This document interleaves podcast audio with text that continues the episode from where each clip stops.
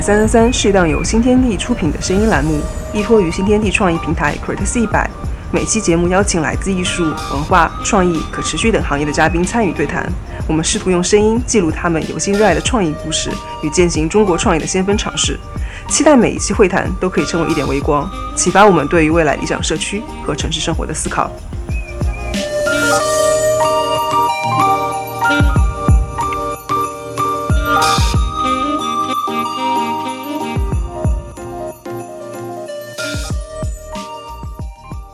嘿，各位听众朋友们好呀！欢迎大家收听本期《花海三三三》。我是主播菠萝，因为其实本身我也是一个深度的流行音乐的爱好者，看到了最近那么多演唱会，场场票被抢空，周杰伦的、梁静茹等等等等这些都一票难求，然后还有各种各样音乐节如火如荼的举办，然后其实内心虽然说有一些些的期待，但是也会更多的是失望，因为很多时候对于他们看到的现场和我对他们期待值其实是不一样的，尤其是。三个字的某男性的上了年纪的爱喝奶茶的男艺人，竟是失望这么明显的提示。对，OK，那我们这样的 差点报身份证号码，他身份证号码我不知道。很欢迎今天能够请到我们天地世界音乐节新生代的代表，也是索尼音乐的签约的创作人张黎先生。Hello，Hello，大家好，我是张黎。啊，好好听的声音，鼓掌，鼓掌。然后呢，还有我们黄头发的，大家可能现在看不到，本人比照片好看的影视歌三系的高鑫老师。Hello，大家好，我是高鑫。哥哥好帅啊！然后呢，在我们屏幕的那头，哎，我们现在也是线上会加入我们聊天的，也是我们的著名乐评人。然后拿到他的这个简历，真的是震撼我三百年。张黎，他的介绍，你最震惊的是哪个部分？我最震惊的是，居然是英文名啊，好棒哦 a g 对。我一直想起一个英文名，没有没有，江湖上大家都叫我阿生，就是都是称呼说阿生，然后年纪大了就叫生哥，就这样。好的好的，生哥好，生哥好，对对对，连 谢谢来了，大家好，一生哥。哎，那其实我也刚刚也讲了那么多，提到了现在这样子的音乐节的现状和包括我们整体的音乐的事业的一个繁荣的现状，就是你们作为从业者，是不是有一些自己的感想和看法？嗯，而且我看到你们之前也参加了一些音乐节，对于现场感受怎么样？然后也看到说张黎之前也参加过 Summer Sonic，像这样子的音乐节，是不是有一些比较特别的感受？其实音乐节我们两个，我觉得他应该跟我一样，高兴应该跟我一样，都没有什么观看音乐节的机会，对，更多是参加，对，嗯嗯。然后我们以表演的角度，还有我们看到台下观众的反馈来说，其实都是。就氛围很好，对，因为我们一开始刚开始演的时候，没想到有那么多氛围，因为毕竟我们是新人嘛，嗯，然后可能也没有那么多人熟知我们，我们会想可能会冷场啊，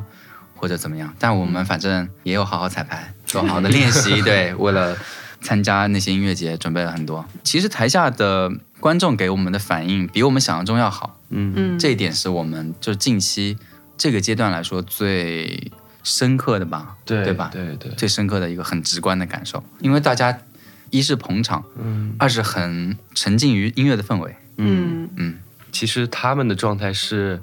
直接会反馈给我们的，就是我们在台上演出的时候，可能会影响我们状态。对对对，会让我们状态变得非常好，就是这种感觉。就是如果说你们看到台下的观众过于的冷静，其实你们内心也会有一些小小的波动。肯定的，一定会失落的。对。对但其实我自己的感受，因为我在等一些艺人出场的时候，也会非常认真的去听他前续一些艺人的表演，因为我会觉得其实他们的表演反而是会带给我很多惊喜。然后我那天有看到你的那个 blog 里面有拍你们俩的彩排，包括下面的很多拿你们灯牌啊，你们自己内心看到。这些会不会特别的不一样，就会感动，会有这种感觉吗？这种事情我们已经司空见惯，没有了，开玩笑，没有没有，肯定的，会的。我们会结束以后，我们会复盘，每次演完我们都会复盘，然后会看台下观众的反应，因为每次演出结束都会有很多私信啊之类的，就是大家会给你反馈，给我们反馈，微博上吗？微博啊，或者是有那种给你手写信的那种，就当场写。他看的时候，可能他会突然就有感觉，有一些的歌迷朋友，他们就会写完了以后就直接给你。对，哇，嗯，对，然后我们都会看。就给我们那种很多能量吧。对，我一直以为就是你像你们这样子偶像类型的，就是说他是偶像，我是实力加偶像类型的那个音乐人，会不太在意打引号的在意啊，歌迷的一些反馈，更多的可能是去听一些经纪公司或者说是自己的一些想法和安排。嗯，对。其实我们两个都属于那种创作者嘛，嗯，一样的，只不过我们创作的内容是流行音乐而已。嗯，然后我们还是觉得这些能够。得到的能量是比较珍贵的东西，然后也能成为我们那种创作的怎么说呢？这动力对，好像也有点恶心了，对吧？反正嗯，我们也很珍视这种东西，对，大家都很珍视，包括我们身边的朋友啊、同事，他们都会非常的珍惜这些，对，珍惜。阿生在那个过去的你这么多年的啊，乐评人也好，经纪人也好，或者说是发行者也好，这样子的一个身份，有没有针对于现在的突然间爆红、遍地是音乐节、演唱会的现象的一些看法、批判也好，或者那些评价？哦，咱们是一个批判类，批判摇滚类，我我不会批判嘞，我因为我觉得其实这件事情是一个蛮好的事情哦，因为我前段时间刚好去参加了一个音乐节的工作，然后就有机会跟一些乐迷就很深入的聊天，就是来参加的乐迷啦，那跟他们深入的聊天，然后我们就发现了，其实跟我以前从业这个行业的时候一个很大的不一样，就是现在的乐迷其实还。把音乐节这件事情当做是一种旅游了，嗯，就是他们真的会跟我说，他说，哎，例如我们去看哪个音乐节，然后我们就可能会周边那个城市也会再选一个地方，然后可能我们看音乐节两天，周边城市再去玩两天这样子，那可能加起来就可能是四天，然后他就把这个事情是当成一个旅游。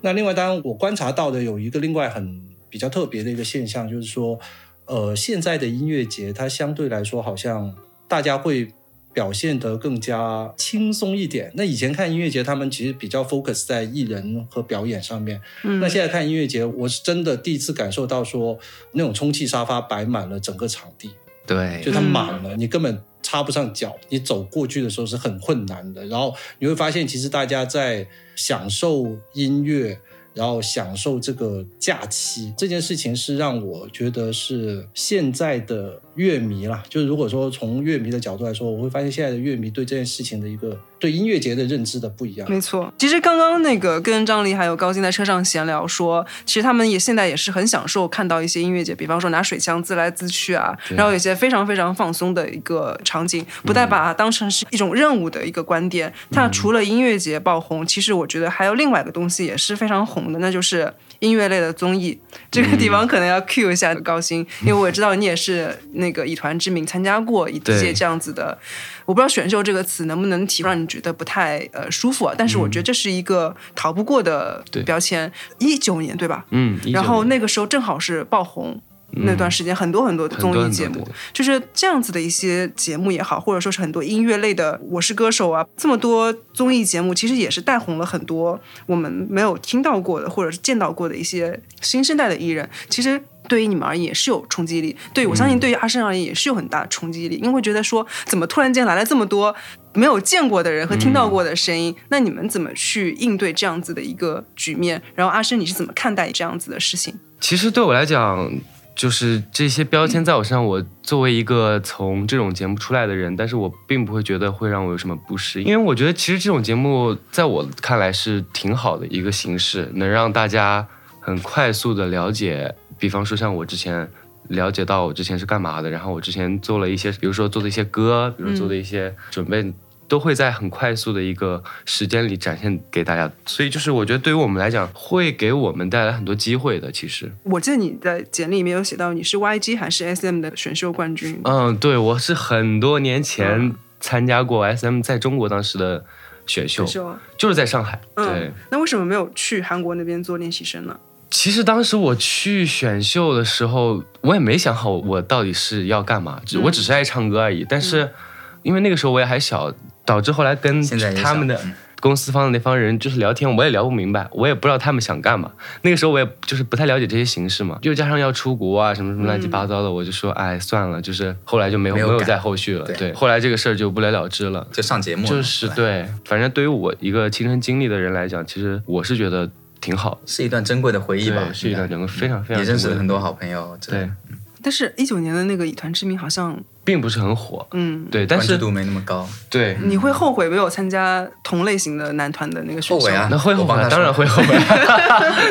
主打一个时辰。对，其实当时是有做选择的，但是后来选择了一团嘛，对。也不是个人的选择啦，因为也有公司啊之类的，当时各种各方的一个博弈。对对对嗯是后悔是一定会后悔，但是我觉得也挺好的，说不定我在别的节目里不会收获到这么多成长吧。我觉得有的时候可能你会发现，你不断积累起来，你会得到一个很高的亮相和关注，嗯相信会。但是张黎不一样，你是有正儿八经的一个学习的经历，这去日本留 学，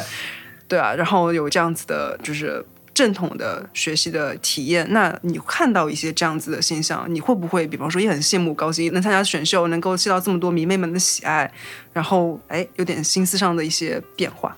其实这个东西对我来说的话，像刚刚菠萝老师提到的，对于我个人来讲，我觉得这类的音综啊，就只是音综来讲的话，我觉得还不够多。为什么呢？因为在我看来，这几年啊，菠萝刚刚讲到，就是可能我从一六年，对，最早我们到一六年开始算吧，到今年为止，来来回回就那么些人，就在我看来啊，并没有说就是那种真正的百花齐放的感觉。音乐综艺，而且对于音乐风格来说也非常的单一，嗯，真的。而且唱的都是老歌，对，时不时拿出来炒个冷饭。没错，就是在我看来啊，要在我邓点看来，没有，还是有点无聊的。来来回回就唱那些歌，因为节目组也有节目组的考量嘛，他们也会想，哎，哪些歌可能大众会更加容易接受？嗯，那肯定是老歌更容易接受嘛，因为一些内容的原因，收视率的保证嘛，所以他们会有他们的考量。但是在于我，如果我只是一个观众来讲，我觉得很无聊、很单一，对，并没有给我那种百花齐放，让我非常的能够获取到各种各样的信息，就音乐类的呀，我是这么认为的。嗯，就包括其实现在我不太喜欢看的原因也是在这些地方，因为我觉得我听够了这些所谓的独立乐队带给我的，没错，其实他们上节目的是这样子，就是我觉得已经是火了的、有火歌的、有作品了的独立乐队了。嗯，我已经听过这些歌了，你再上节目给我放一遍，没有任何意义。对，嗯，所以那个时候今年月下最出圈的反而是那个即将在我们天地世界音乐节表演的瓦伊娜，还包括曾经在我们那个天地世界音乐舞台上表演过的安达，当时改编那个《雇佣者》。嗯，因为其实你会发现，方言一旦重新编译进一个流行乐之后，它带给我们的感受就是完全不一样的。阿生，可以说说你的观察吗？个人的感觉，因为其实我经历的音综就从很早年的一些，就不像现在这种比较真人秀的音综开始，那包括到现在一些其实很多比较真人秀的，而且音乐类型也相对比较专项化的一些音综的整个的。成果来看，我个人哈是觉得说，其实这件事情有好有坏了。那它就像呃刚才高鑫说的，因为我觉得它其实对于艺人来说是一个迅速积累粉丝，然后可能迅速走红的一个方式哈，就可能在积累呃歌迷，然后积累这个呃热门作品，那包括积累一些知名度上面啊，都会比较容易去达成。那不好的地方，当然可能也是像张丽刚才说到的，可能节目肯定有节目的效果的需求嘛，那所以可能他们在歌曲的选择上面，甚至说他对参赛的这些歌手的这个演唱方式上面，他们可能也会有一些要求，就是说，呃，一定要表现的其实比正常唱歌的那个情绪更饱满啊。那反而其实你这首歌听下来，在节目上听 OK，那没问题。但是如果单拎出来，你把视频把那个视像抹掉，只听那首歌的时候，你就会觉得那首歌可能会有一点点做作之类的。那但这个就也会养成了乐迷看惯了音中的乐迷，那他们可能对某一类的呃演唱方式，他就会特别的推崇。那或者某一类的特别的演唱方式，就那首歌出来之后，它就会一下子在市场上面会有很大的知名度，很容易去流行。那这就会限制了创作者他在做这首歌的时候，就他在创作歌曲的时候，他可能就要考虑说这些因素，他不能够去。更自由、更开放的进行一个音乐创作，那这个可能是对呃音乐创作的创作者啦，或者是制作人呐的一个创作力、这个创造力的一个规限，这是对他们一个不利的地方。那当然对艺人来说，那刚才说了，其实对艺人其实是好事。那当然他，我觉得流行音乐嘛。那无论在任何时候，流行是最重要的。创作人也好，制作人也好，那他总要去面对这个情况，然后他呃总要去做出改变，去适应这个环境，而去创作一些更被大家传唱的作品。那这个其实这件事情无所谓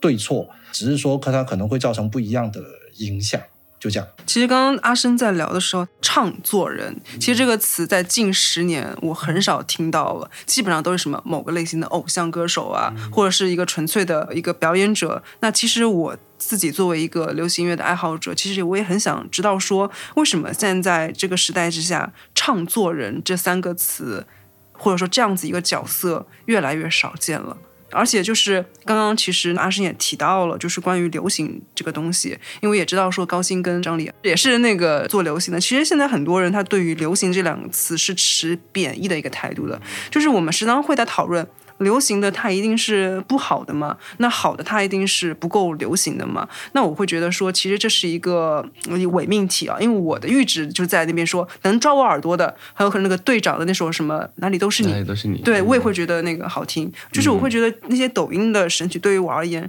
是好听的，我就会放进我的歌单里面，我会觉得我会去欣赏它，跑步的时候听听它无妨。那其实对于你们而说，你们觉得现在这样子一个阻碍，或者说让你们受到的一些呃限制是在什么地方？因为我要解释一件事情，好，就是唱作人这件事情为什么现在提的少？其实我反而是觉得唱作人提的少，并不是因为现在唱作人少了，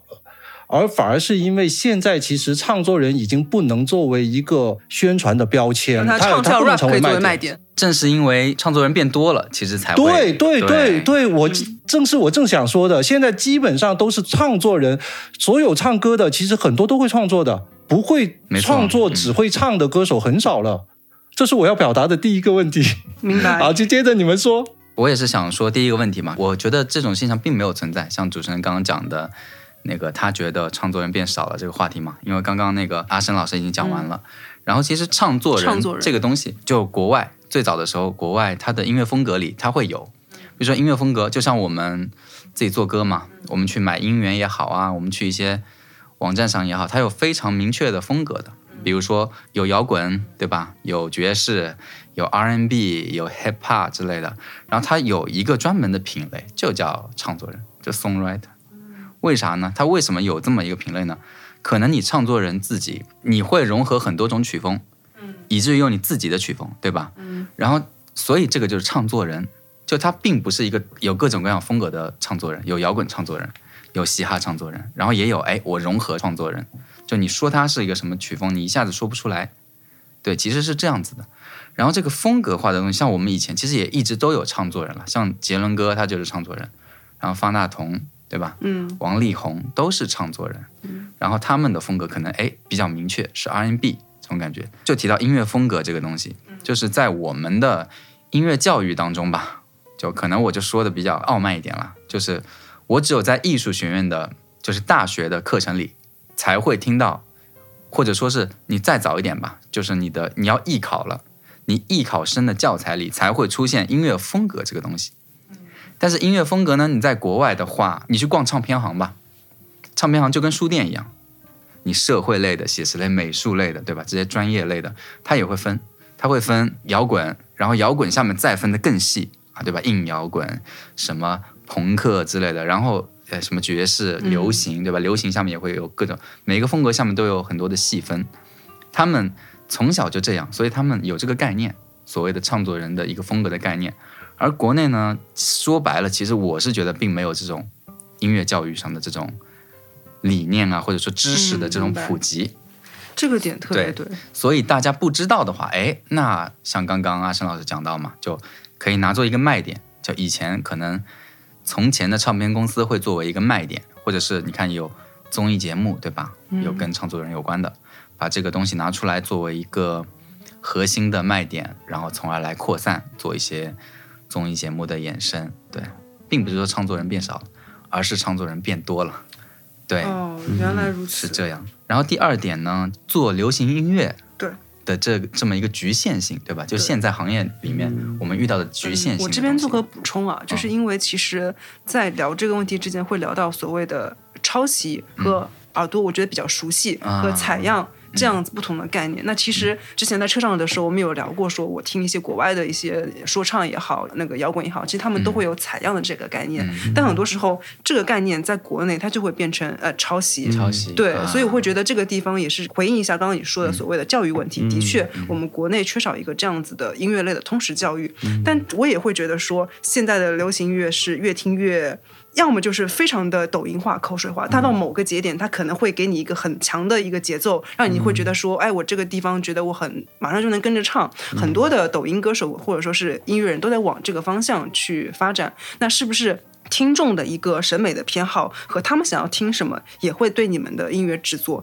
带来很大的一个局限。你会发现，你写的一些很精妙谱的曲子或者编的曲子，反而没有办法让讨得观众的欢心，你反而只能用一些简单的和弦也好，或者说是一些传统的，我不知道怎么去形容啊，就是那些常见的旋律啊，我懂也好去套您的意思。嗯对，然后让大家会觉得说，哦，我喜欢这一段。提到的这个问题，其实它是一直都存在的。就我觉得他们之前我们的前辈肯定也都遇到过这种问题。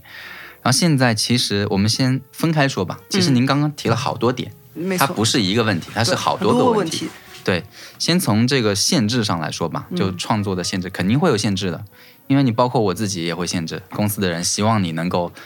做出一些比较商业化的东西呀、或者说所谓的商业化、所谓的传唱度很高啊之类的。那么什么才是传唱度很高的作品？它有一个标准吗？它有一个范本吗？其实它是没有的，对吧？那没有这个范本怎么办呢？那只能从你的成功，所谓的成功经验吧，就市场上现在已经，哎，有一已有些人卖的歌曲，对已有的歌曲里面来拿出来做参考。嗯哎，那这个时候那就仁者见仁了，对吧？有的创作人 OK 的，我觉得我自己 OK 的，因为我知道音乐是一个什么样的感觉，我要做我自己的音乐，我自己的音乐它是一个什么样的风格，它是一个什么样的颜色、情绪、它的框架、它的和声进行，对吧？我的歌词要表达的东西可以跟大众更贴切，然后我的旋律也是在流行音乐的框架里的。流行嘛，流行音乐，刚刚阿生老师也讲过，流行音乐为了流行，在这个框架内，哎，我写出好的作品，那这是一个方式，就坚持自我。另外呢，那没办法呀，就是可能有很多很多的有才华的人也好，没有才华的人也好，他们为了让歌火而写的话，那就会有很多情况发生嘛，比如说套歌词、嗯，套框架，框架，然后拿那个歌的旋律，对吧？你把那个歌拆分开来，然后就其实就是套框架嘛，喜歌这种现象在反正在我这一代，现在近几年非常的严重，因为我自己也会收 demo 嘛，公司也有自己的厂牌，然后也会收 demo，就你经常会听见他们拿我们已经发行完了歌来套了一个他们又写的新的东西，对，很多很多，我们百分之。八十的 demo 吧，百分之九十，这说夸张一点啊，可能我这个人比较尖锐啊，我很 real，yeah，我是说唱歌手，要要要，对，那个有百分之九十，在我看来都是没有价值的东西，对，没有任何的意义，这些都是一个问题吧，受到的影响吧，就是我自己受到的影响。我相信其他的，比如说有很多人要靠音乐来过日子，要靠音乐来生活的人，嗯，他们不得不去做去这么做这件事情，因为市场需要，嗯，所以他们就被需要，所以他们也能过一些日子嘛，对，嗯。嗯。对，我觉得这里面其实啊，我补充一下张黎说的，其实这里面有一个点啦，因为其实现在的整个音乐制作和创作的门槛其实在降低，因为没错。其实现在呃软件设备其实很多都已经代替了很多以前要制作人和创作人去做的事情，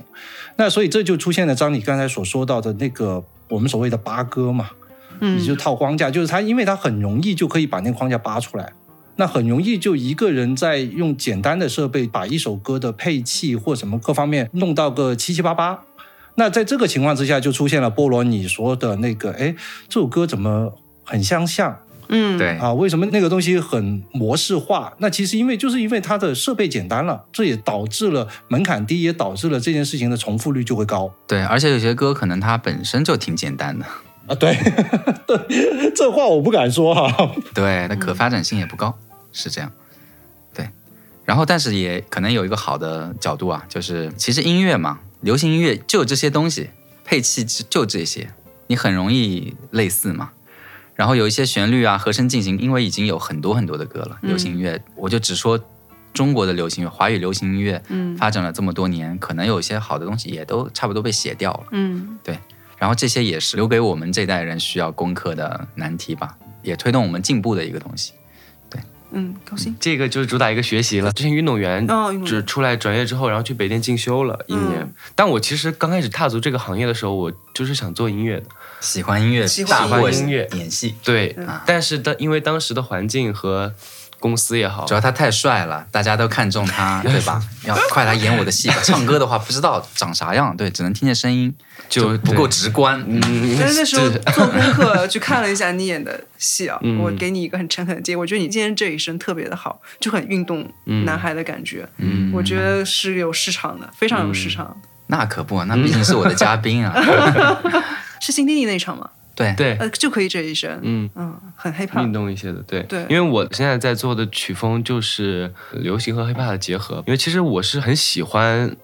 hiphop 这个音乐的，但我个人就是我之前的烦恼，我的声线和我的状态又不是很能唱出 hiphop，、但是其实那个时候我对这些没有什么太大的见解，现在其实我就会。好很多，不会把我自己框在那个对框在那个什么 hiphop，我就必须要唱快嘴，或者嗯是嗯唱的很凶或者怎么样。嗯就 hiphop 它就像刚刚张黎说的也是一样，就是下面会有很多的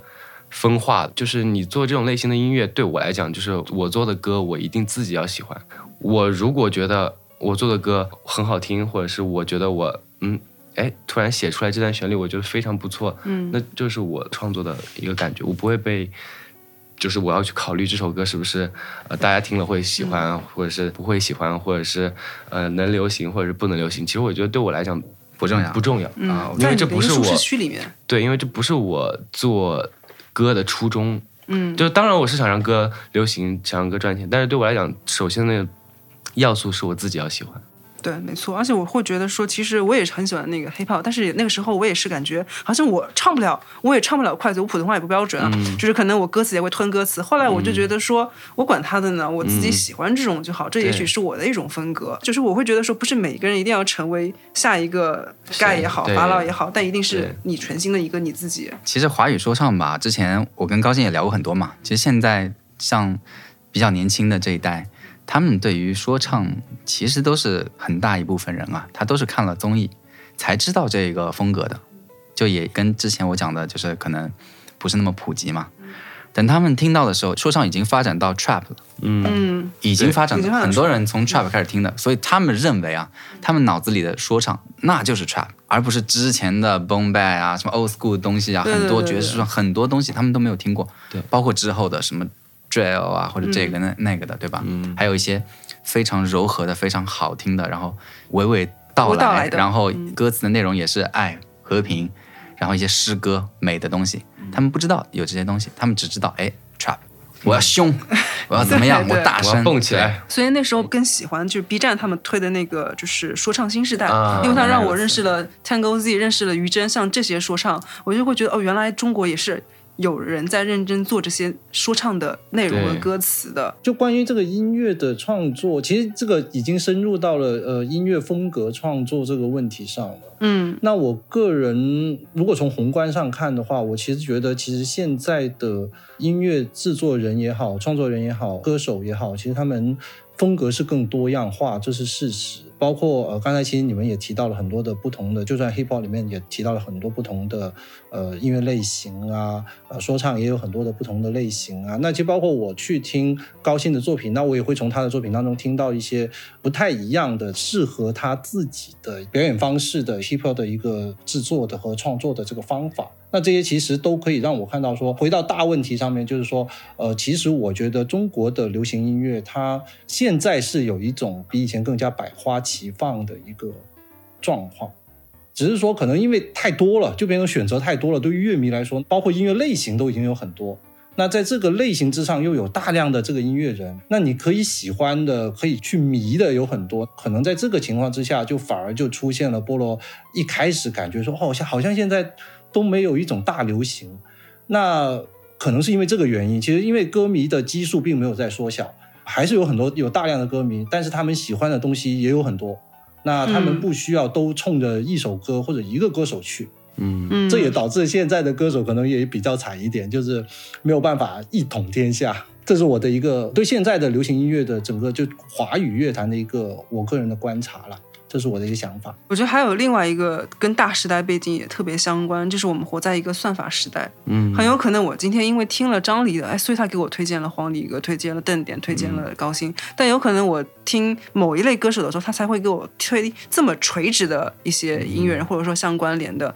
这也是造成了就是我们现在很多人在听音乐的时候，他容易固化的一个也跟现象对，，也跟推广有关系吧。嗯。因为现在推广的门槛越来越高，是。然后对，虽然内容越来越多，但是你真正能被大家收听到，就是你要做很多很多功课才行。嗯而且那个时候有看到阿生的那个简历嘛，有提到 Twins 啊、容祖儿这些、谢霆锋啊等等这些艺人，我突然间反应过一个概念，就是当我们能听到这些音乐人是通过电台也好、电视台也好，他们的反复的挑选，所以我们才能接受到一些这样子优质的作品和音乐人。但在这个时代不一样，有可能我打开网易，我打开 QQ，我一打开那个推荐榜单，也许推荐的那些歌手或者说是歌曲是我们从未听过的。这也是可能造成我们在音乐审美也好，我们自己的一个听歌风格固化也好，去形成区分和固化的一个原因。其实这件事情倒不是说因此而固化了，嗯而是说因为现在接收的渠道真的很多。那其实作为一个唱片公司的起宣，其实它很累。现在唱片公司起宣真的很累。嗯那像以前，那我们只需要呃纸媒、电视媒体，然后电台媒体，差不多了，再加上一个网络媒体就结束了。但是你现在哪怕是面对线上媒体，那就像你刚才说到的，那平台是，对吧？对音综是传统的那个网媒也是，那还包括大量的自媒体也都是。那光这个网线上媒体已经一大堆了，那线下还有各种的音乐节、专门的巡回演出，然后还有传统的音乐的这个传播的途径。那这一堆下来，渠道太分散的情况之下，作为工作人员，他能够主攻的，可能每家唱片公司他所擅长的方向，也都可能略略有一点不一样。那这也会造成说，他的所有的歌手，当他下放到宣传渠道的时候，就流行音乐，他下放到宣传渠道的时候，它必然就会造成说，它不同的侧重，嗯那就必然导致说，不同的音乐人、不同的音乐类型，他可能就会长期出现在某些渠道，也会在某些渠道里面长期缺失，这也会导致乐迷的分化。我觉得这是一个相互相成的一个过程啊，就是它是一个相互影响的过程。那最终可能就会导致到歌迷的分层就会越来越严重，不得已而为之的一个事实啊。没错，没错。呃，我突然间有个问题挺好奇的，就是在高鑫和张黎你们的做音乐的过程当中，包括阿生也是，有没有有一个艺人他特别深重的影响过你们，让你们导致对于这样子形成自己之后的音乐风格有特别强的一个偏好？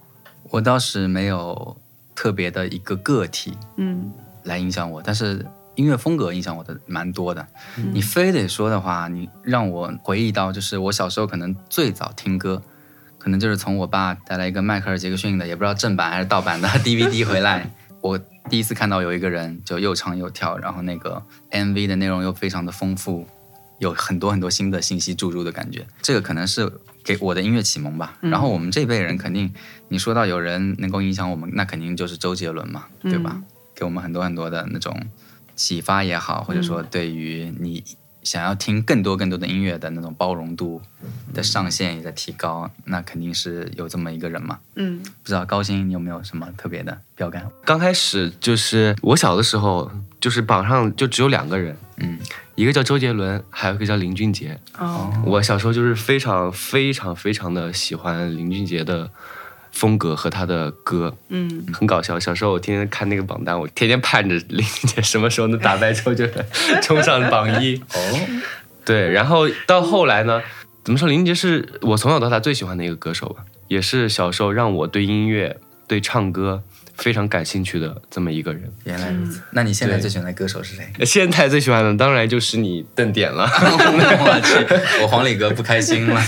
没有了，就是后来，其实我听 hip hop 我很早就听了，但是其实对我来讲，因为我们的音乐教育的普及化不太够，嗯，所以我也不知道听的到底是什么类型，我只是觉得这首歌好听，好听。对，然后我就把它加入歌单。其实我很早就在听一些，比方说阿姆的歌，然后那时候还要听一些像 Kendrick Lamar，啊，很早就听一些他们的歌，但是我都是嘻哈歌手。我不知道他那个嘻哈。那些曲风是啥，直到那档节目出来之后，然后才啊、这种类型叫 hip hop 啊，这种类型 hip hop 里也有很多可能是像崩贝啊、挂电的呀挂电的，嗯，不要提不要提 Auto Tune，我最讨厌这个对就是东西。什么的 这种类型，然后我才慢慢的开始往创作这上面走。嗯，你觉得他都行，那我也行。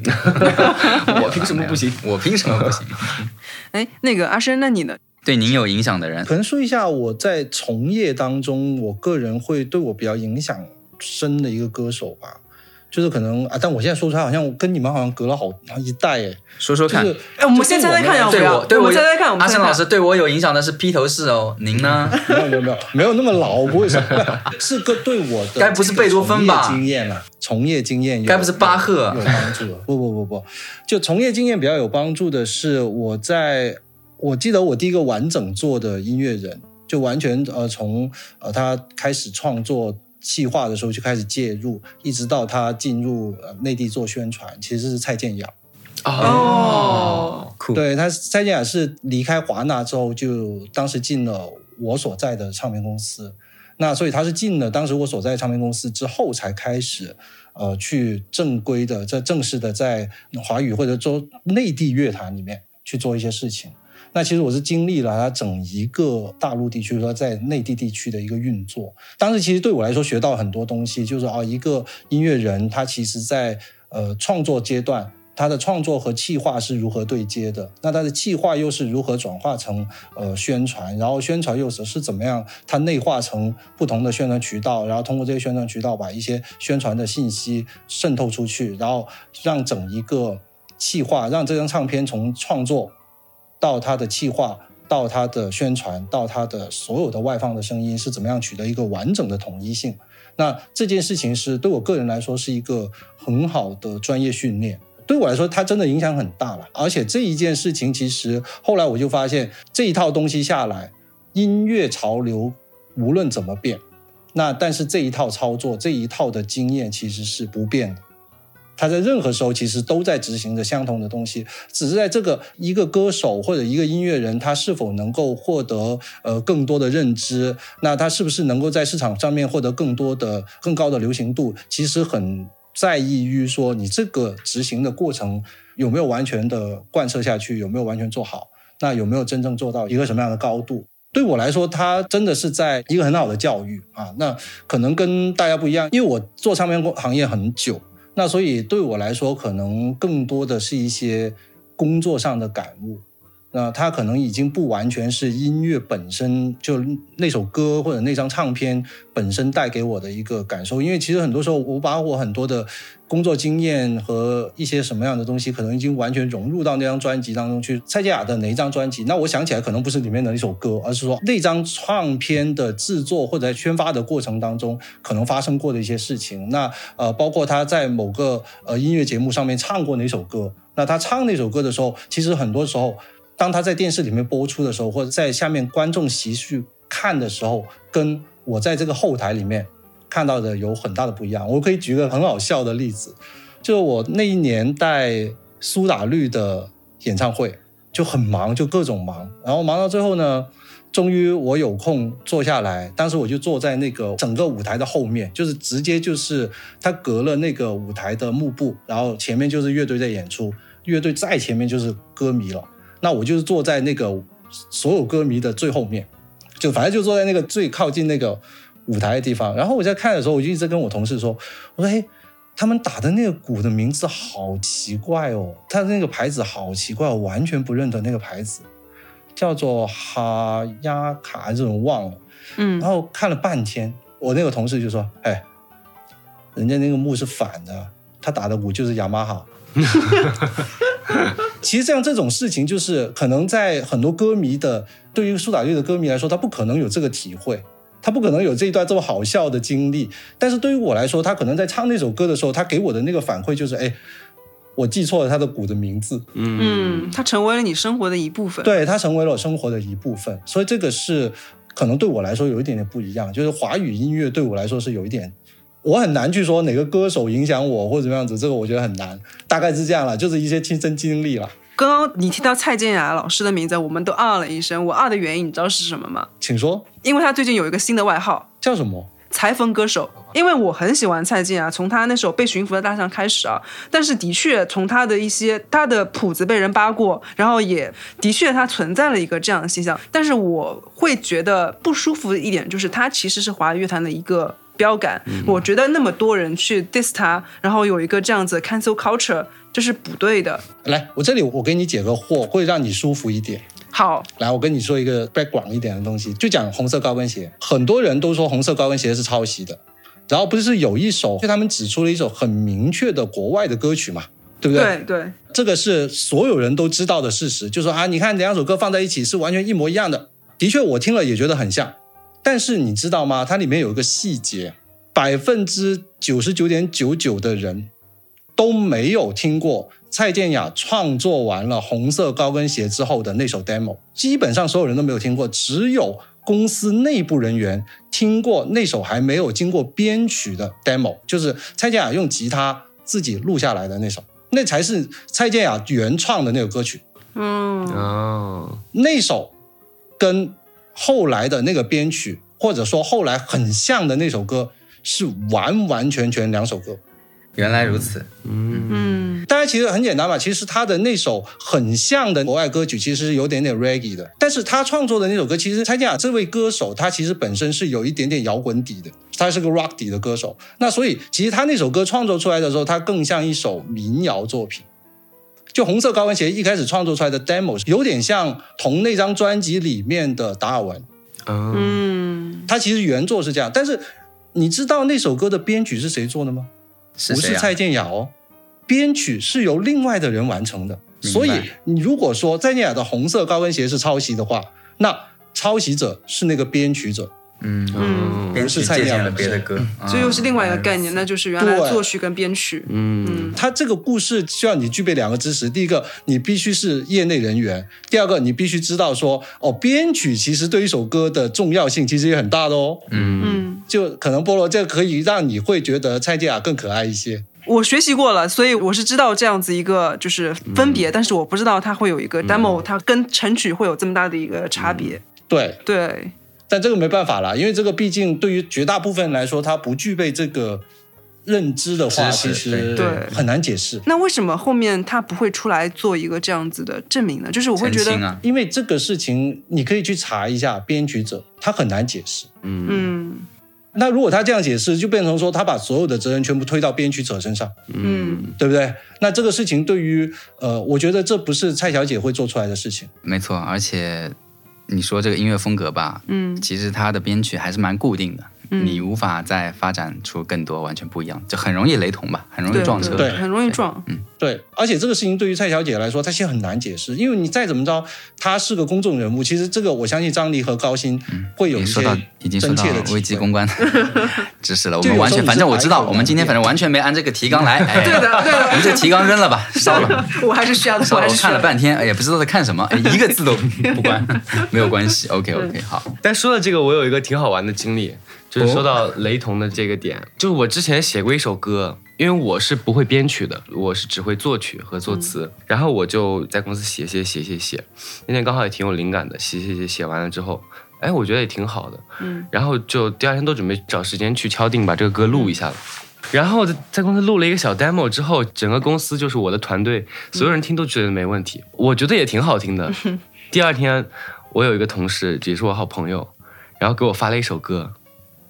就是我写的整一个副歌，副歌大概有百分之九十跟他那首歌是一模一样，但我之前从来没听过那首歌。嗯就是那件事情就非常的就非常恐怖，就是完全是按照我自己的感觉去写的，然后发过来一首我从来没听过的歌，一听，哎，这不是我的歌吗？大家就那想一起种感觉，，对。对，就是很容易撞，所以说这个世界上可能有一个你不知道的地方，可能有人跟你长得一样，哎，拿着我的身份在生活，对对，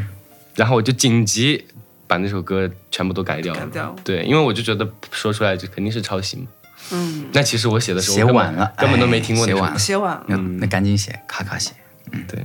其实我觉得啊，现在我前两天刻意去观察的一个东西，就是我看到一个视频，现在年轻人特别喜欢听凤凰传奇，嗯。他们会跟着凤凰传奇的歌声在下面就是开火车，放那个冷烟花。然后我觉得这个现象蛮有意思，因为在十年前，很多年轻人不听凤凰传奇，觉得这东西特别老土。嗯。但是现在转念过来看，他们还是有先锋的地方的，或者说是能够让年轻人去跟着他们歌去蹦的。你们怎么去看这种现象？你们想十年之后被人发现说，哎，张黎的歌那个高清的歌真好听，还是想在当下就说，哎，这两小子可真行？因为是这样子的，就是我觉得吧，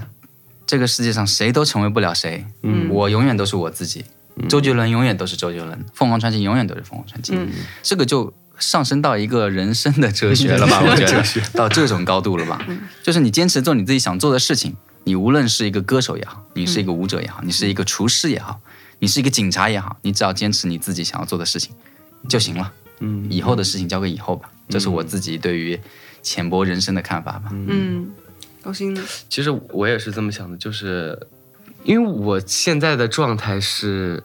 可能浅懂了一些 hiphop 的概念，知道了一些精神吧，可能是。其实我很嘻哈的人生态度，很佛的，比如说我爱做歌，嗯，爱演戏，我就做好就行了。那我就持续去做我热爱的东西。那至于什么时候会火，嗯因为这个也不是我们能说了算的，所以就是坚持做自己喜欢的东西。那就像李宝说的，以后的事情就交给以后。嗯，对，